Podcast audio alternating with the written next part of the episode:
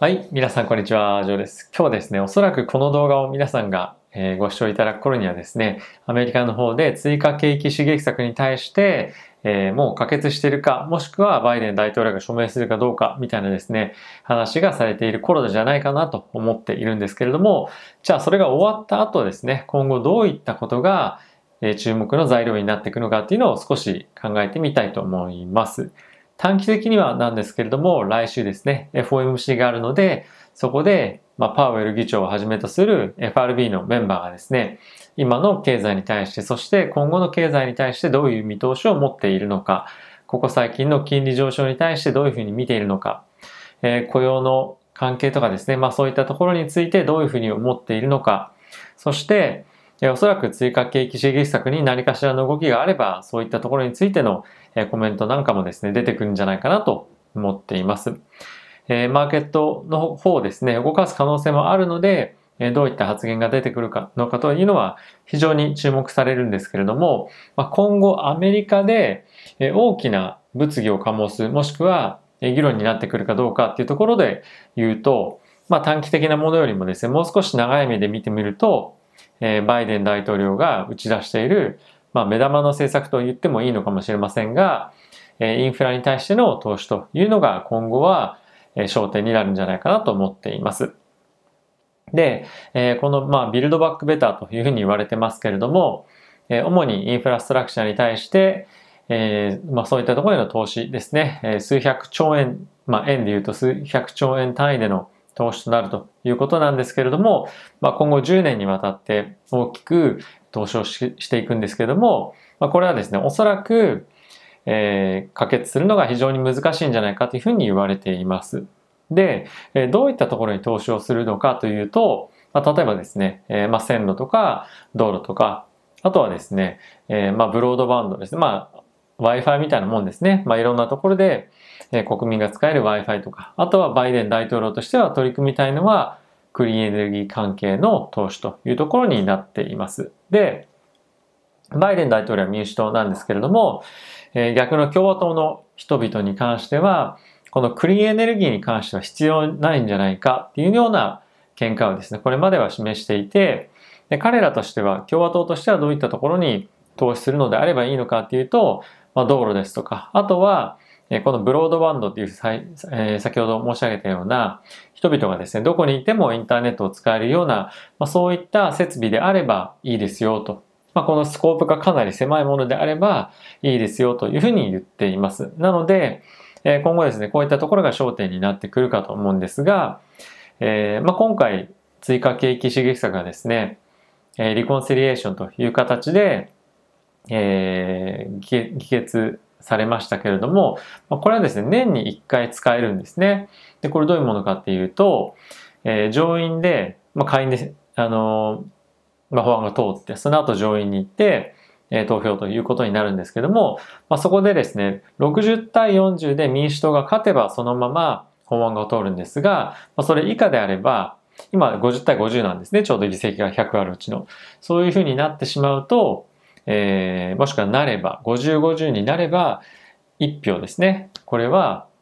アメリカの副大統領がですね、最終的には決定することができるようになる仕組みなんですね。なので、このリコンシレーションという、システム、この制度を使わなければ60、40、6割取らないといけないという状況になってるんですね。で、今議席は50、50になってるので、このシステムを使わないと難しいでしょう。じゃあ使えるようになるの、使えるのっていつなんですか？っていうと、今回1回使ってしまいました。で、次使えるようになるのは9月30日以降なんですね。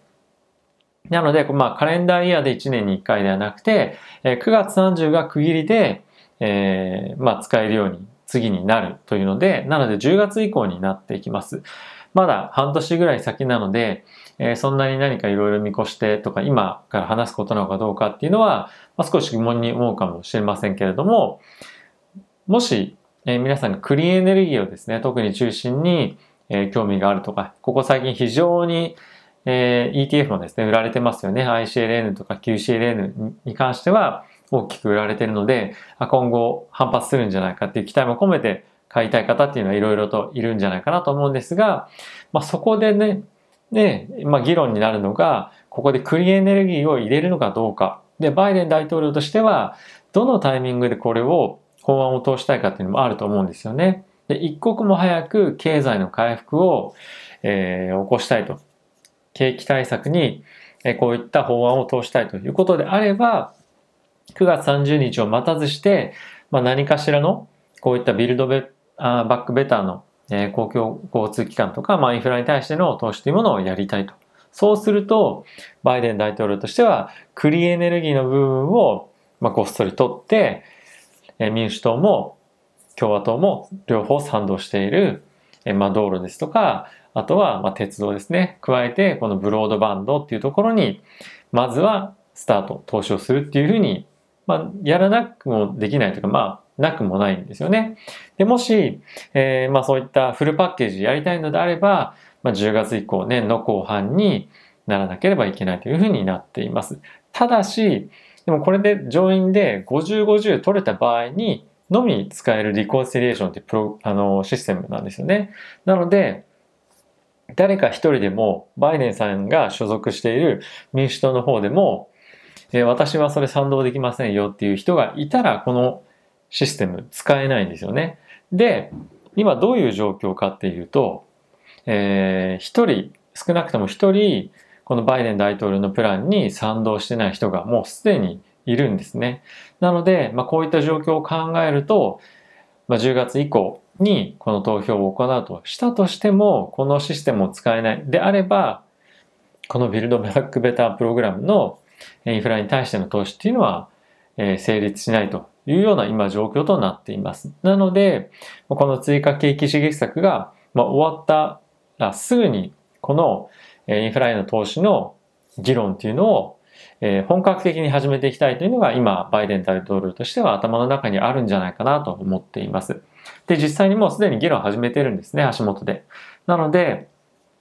今後こういったところに対してのいろんなディスカッションがニュース紙面を、えー、飾るんじゃないかなと思うんですが、まあそうなってくると、早くやろうと思えばな、やるほど、クリーンエネルギーの投資っていうのは難しくなるっていうのが現実的かなと思っています。なので、まあ、もちろん銘柄によるとは思うんですけども、えー、ちょっとアメリカの方でクリーンエネルギーに対しての投資がされるっていうのはタイミングとしてはもしかするとかなり遅くなってしまう可能性もあるんじゃないかなと思うんですよね。なので、え今後どういったところを買っていこうか、どうしようかなというふうに考えている方として、方にはですね、このクリーンエネルギーっていうえ分野に関しては、まあ、少しど、どの銘柄を買うのかっていうのは、まあ、気をつけながら言っていただいた方がいいんじゃないかなとは思っています。ただし、逆に言うとですね、えこのクリーンエネルギー以外のところのインフラへの投資っていうのは、早いタイミングでされる可能性っていうのが今出てきてるということなんですよね、逆に言うと。なので、そういったところへの投資っていうのは、逆に言うと早いタイミングで行われるので、今からまあ物色して仕込んでいくっていうのも、まあ今ちょっともしくはこの瞬間ちょっと早いかもしれないですけど、物色しておくっていうのはいいことなんじゃないかなと個人的には思っています。まあいろいろいい悪いこの政策に関しても言われてますけれども、アメリカに対しての景気刺激策にもう一段なるので、アメリカの経済にとっては非常にプラスになるかなと思っていますし、アメリカの経済にとってプラスになるということは世界経済にとってプラスということに直接的につながってくるので、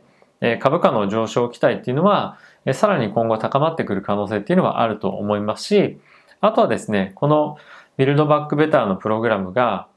早期に行われるようであれば景気の回復、そしてえ雇用の回復っていうところが早期に見込めることもあるので、まあちょっとインフレ懸念とかっていうのはまあ同時に出てくるのはあるんですけれども、まあ何よりもやはり経済全体が活性化してくるということもありますし、まああとそういったタイミングで FRB の方でもですね、まあ、あの、来週の方では当然そういったところにコメントないと思うんですが、まだまだね、雇用とかも足りてないので、えー、低金利維持しますよというコメントがまあ出てくるようであれば、さらに、え株価にとってはプラスというような状況がまだまだ続くと思いますので、えー、そういったところ、このビルドバックベタープログラムがどういうふうになるのか、どういった議論が行われるのかというところと、その議論がですね、熟成してくるに対して、FOMC とか、まあ、そういった、まあ、財務省とかも含めて、えー、金融政策を行っているところがですね、ね、えどういったコメントが出てくるのかっていうのを今後は注視をしていきたいと思います。えー、少しちょっと気が気が早い、えー、解説になってしまっていますけれども、えー、今後近い将来必ず注目のトピックとなりますので、えー、ぜひ皆さん注目していてください。ということで、また次回の動画で、ポッドキャストで、ポイシーでお会いしましょう。さよなら。